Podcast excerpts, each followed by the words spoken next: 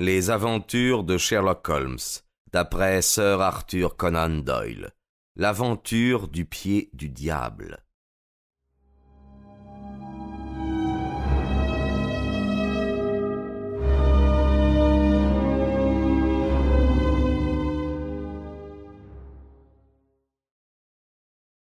La matinée ne fit guère progresser notre enquête. Elle fut marquée cependant par un incident qui m'impressionna de façon sinistre. Pour parvenir au théâtre de la tragédie, nous avions emprunté un chemin étroit et à multiples virages, comme il y en a beaucoup à la campagne. Nous entendîmes le fracas des roues d'une voiture qui se dirigeait vers nous, et nous nous rangeâmes pour la laisser passer. Quand elle fut à notre hauteur, j'aperçus à travers la vitre relevée une figure grimaçante, deux yeux fixes et des dents grinçantes, une vision de cauchemar. Mes frères, s'écria Mortimer Trégénis pâle comme un mort, on les emmène à Elston. Nous regardâmes s'éloigner en cahotant cette voiture noire, sans chercher à dissimuler l'horreur qui nous avait empoignés. Puis nous reprîmes notre marche vers la maison. Elle était vaste et claire, une vraie villa. Le grand jardin était déjà dans cette air des cornouailles paré de fleurs printanières. La fenêtre du petit salon ouvrait sur ce jardin. C'était de là, selon Mortimer Trégénis, qu'était venue cette chose de malheur qui les avait subitement rendus fous d'épouvante. Holmes se promena lentement et pensivement entre les parterres et sur l'allée avant que nous pénétrions dans la maison. Il était tellement préoccupé, je m'en souviens, qu'il buta contre l'arrosoir, le renversa et inonda de son contenu nos pieds et l'allée. À l'intérieur, nous fûmes accueillis par la vieille femme de charge, madame Porter, qui, aidée par une jeune fille, vaquait aux besoins de la famille. Elle répondit volontiers à toutes les questions de Holmes. Elle n'avait rien entendu dans le courant de la nuit. Ses maîtres étaient tous d'excellente humeur ces derniers temps, et elle ne les avait jamais vus aussi gais et aussi bien portants. Elle s'était évanouie en entrant le matin dans la pièce devant le spectacle de cette tablée terrible. Quand elle avait repris ses esprits, elle avait ouvert la fenêtre pour faire entrer l'air frais du matin, puis elle avait descendu l'allée et avait expédié un gamin de la ferme chez le médecin. La demoiselle était en haut sur son lit, si nous désirions la voir. Il fallut quatre hommes costauds pour enfermer les deux frères dans la voiture de l'asile. Elle ne voulait pas demeurer dans cette maison un jour de plus, elle partirait dès l'après-midi pour rejoindre sa famille à Saint-Yves. Nous gravîmes l'escalier pour voir le corps de mademoiselle Brenda Trégénis. Elle avait été certainement très belle, bien que sa beauté eût commencé à se faner légèrement. Son visage à la peau brune et au dessin bien ferme était charmant jusque dans la mort, mais on y lisait encore un reste de cette convulsion d'épouvante qui avait été la dernière de ses émotions humaines. De sa chambre, nous descendîmes un salon où s'était déroulée la mystérieuse tragédie. Les cendres carbonisées du feu se trouvaient dans la cheminée. Sur la table, il y avait quatre bouts de bougies et les cartes. Les chaises avaient été replacées contre les murs, à cela près, tout était demeuré en état. Holmes arpenta la pièce à pas rapides et légers. Il s'assit sur les divers sièges en les replaçant dans leur position de la veille. Il vérifia ce qui était visible dans le jardin, il examina le plancher, le plafond, la cheminée. Mais pas une fois je ne discernais la lueur du regard ni la concentration des lèvres qui m'informaient habituellement de la découverte d'un petit indice. Pourquoi du feu? s'enquit-il. Dans cette petite pièce allume-t-on toujours un feu par une soirée de printemps? Mortimer Trégénis expliqua que la nuit était froide et humide. C'est pour cette raison qu'après son arrivée, le feu avait été allumé. Qu'allez-vous faire maintenant, monsieur Holmes? demanda-t-il. Mon ami sourit et posa sa main sur son bras.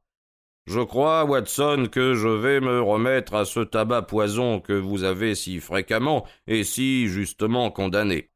Avec votre permission, messieurs, nous rentrons maintenant chez nous, car je ne crois pas découvrir ici un nouvel élément intéressant. Je vais réfléchir aux faits, monsieur Trégénis, et le cas échéant, je me mettrai en rapport avec vous et le curé. En attendant, je vous souhaite à tous deux une bonne matinée. Ce n'est que longtemps après notre retour à Paul du Cottage que Holmes rompit le silence dans lequel il s'était plongé. Recroquevillé sur son fauteuil, presque invisible au milieu des nuages de fumée, Il était demeuré sourcils froncés, front plissé, l'œil vide. Finalement, il posa sa pipe et sauta sur ses pieds. Ça ne marche pas, Watson, me dit-il en riant. Allons ensemble nous promener le long des falaises et cherchons des flèches en silex. Nous avons plus de chances d'en trouver que des indices pour ce problème.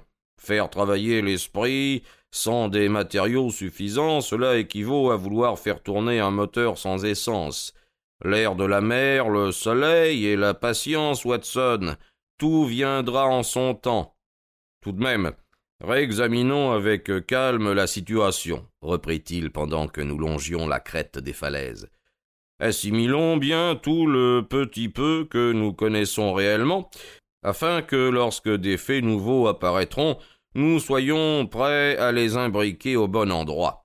Je commence par affirmer que ni vous ni moi ne sommes disposés à admettre une intervention hypothétique du diable dans les affaires des hommes. Bien, que cette idée ne nous effleure plus. Il reste que trois personnes ont été gravement victimes d'une intervention humaine, consciente ou inconsciente. Cela, c'est du solide. Maintenant, quand le drame s'est-il produit, ça. Évidemment, si l'on tient pour véridique le récit du narrateur, tout de suite après le départ de Mortimer Trégénis. Voilà un point très important. Selon toute présomption, quelques minutes plus tard, les cartes se trouvaient encore sur la table. L'heure normale d'aller au lit était déjà passée, cependant ils n'avaient pas bougé de place et ils n'avaient pas reculé leur chaise.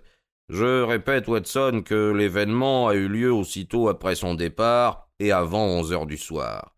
Nous devons donc vérifier, dans la limite de nos possibilités, les faits et gestes de Mortimer Trégénis après qu'il eut quitté la pièce.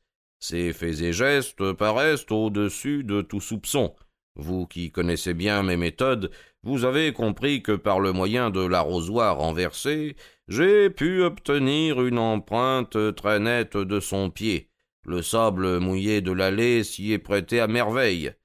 La soirée précédente avait été humide elle aussi, vous vous en souvenez, et il ne m'a pas été difficile, puisque j'avais un exemple de ces empreintes, de détecter sa trace parmi les autres et de la suivre. Il semble qu'il ait marché rapidement en direction de la cure. Si donc Mortimer Trégénis disparaît de la scène, et si cependant quelqu'un d'autre a épouvanté les joueurs de cartes, comment identifier cette personne et découvrir la cause de l'horreur suscitée? L'inoffensive Madame Porter peut être éliminée. Y a-t-il une preuve quelconque que quelqu'un ait rampé jusqu'à la fenêtre du jardin et produit un effet si terrifiant qu'il ait rendu fou ceux qui l'ont vu? La seule suggestion en ce sens vient de Mortimer Trégénis lui-même, qui déclare que son frère aurait aperçu quelque chose qui bougeait dans le jardin. Voilà qui est remarquable, car la nuit était pluvieuse, nuageuse, très sombre. N'importe qui venu avec le dessein de faire peur à ces gens-là aurait été obligé de coller son visage contre le carreau pour être vu. À l'extérieur, sous la fenêtre, s'étend un parterre d'un mètre de large, mais je n'ai relevé aucune trace de pas. Il est difficile d'imaginer comment, dans ces conditions, un inconnu aurait pu produire une impression aussi terrifiante. D'ailleurs, jusqu'ici, nous n'avons pas découvert le moindre motif qui explique une tentative aussi étrange que compliquée. Vous distinguez bien nos difficultés, Watson. Elles ne sont que trop claires, répondis-je avec conviction. Et pourtant, avec un petit supplément de matériaux, nous serions capables de démontrer qu'elles ne sont pas insurmontables. Je crois que dans vos archives, Watson, vous seriez en mesure de retrouver quelques cas presque aussi obscurs. En attendant, nous allons classer provisoirement l'affaire jusqu'à ce que des informations plus précises la revalorisent, et nous emploierons le reste de cette matinée à pourchasser l'homme néolithique. J'ai peut-être fait ressortir déjà le pouvoir de détachement mental que possédait mon ami, mais jamais il ne m'émerveilla davantage qu'en cette matinée de printemps dans les Cornouailles.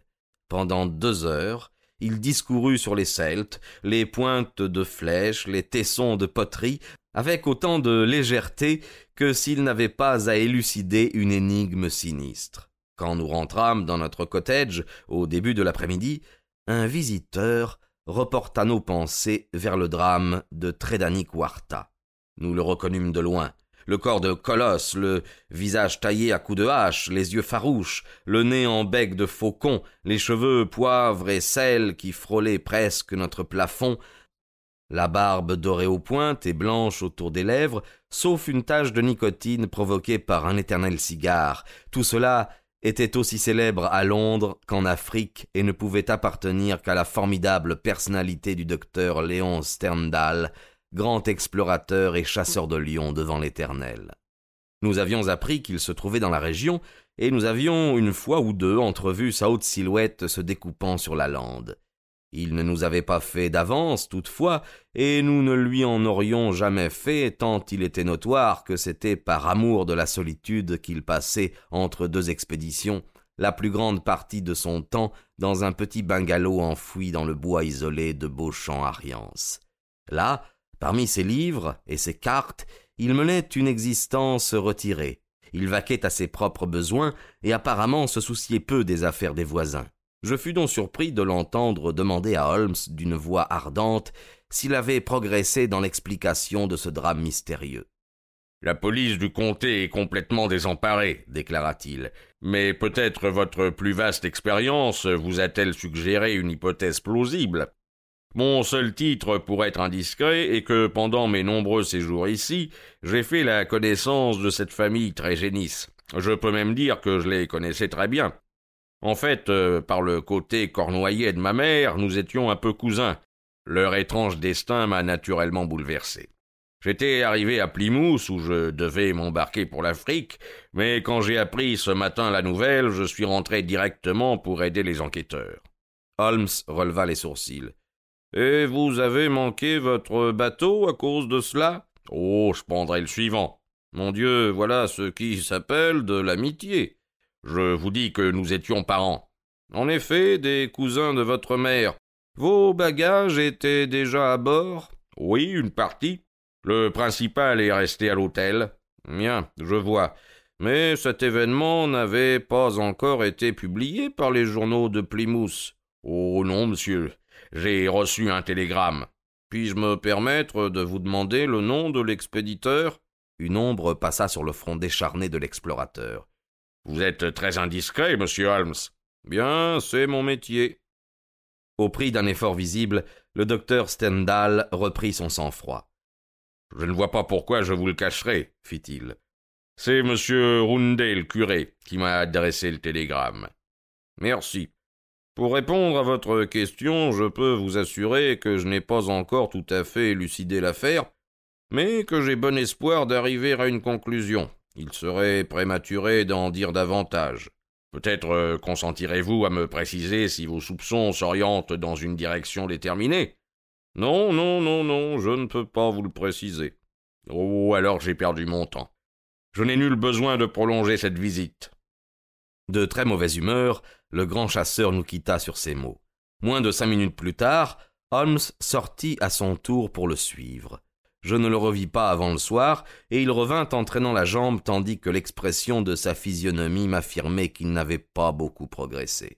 Il jeta un coup d'œil sur un télégramme qui l'attendait et le lança dans la cheminée. Du Plymouth Hotel, m'expliqua-t-il. J'en avais appris le nom par le curé, et j'avais télégraphié pour m'assurer que le docteur Léon Sterndal nous avait dit vrai. Il semble qu'il ait bien passé la nuit là-bas, et qu'il ait réellement laissé partir une partie de ses bagages pendant qu'il rentrait pour assister à l'enquête. Qu'en pensez-vous, Watson? Ah, il s'y intéresse passionnément. Eh oui. Il y a là un fil que nous n'avons pas encore exploré et qui pourrait nous conduire à travers les chevaux. Courage, Watson, car je suis sûr que nous ne possédons pas encore tous nos éléments. Quand nous les aurons, alors nos difficultés ne seront plus qu'un souvenir. Je me doutais peu de la rapidité avec laquelle la prophétie de Holmes allait se réaliser, et moins encore de la nature du nouveau développement de l'affaire. J'étais en train de me raser à la fenêtre le lendemain matin, quand j'entendis un galop. Une charrette anglaise descendit la route à fond de train. Elle s'arrêta devant notre porte. Notre ami le curé s'élança à terre et se précipita dans l'allée de notre jardin. Holmes était déjà habillé. Nous courûmes à sa rencontre. Il était dans un état d'énervement qu'il pouvait à peine articuler les mots. Enfin, entrecoupé d'exclamations, la tragique histoire s'échappa de ses lèvres. Nous sommes la proie du diable, monsieur Holmes. Ma pauvre paroisse est la proie du diable. Satan s'y déchaîne en personne. Nous sommes tombés en son pouvoir. Il dansait, il aurait été presque grotesque sans son visage couleur de cendre et ses yeux exorbités. Finalement, il nous lâcha la nouvelle. Monsieur Mortimer Trégénis est mort durant la nuit, avec exactement les mêmes symptômes que le reste de sa famille. Holmes bondit. Vous pouvez nous prendre tous les deux dans votre voiture? Oui. Watson, tant pis pour notre petit déjeuner. Monsieur Roundet, nous nous mettons entièrement à votre disposition. Vite, dépêchez-vous. Il faut que j'arrive là-bas avant qu'on ait tout dérangé.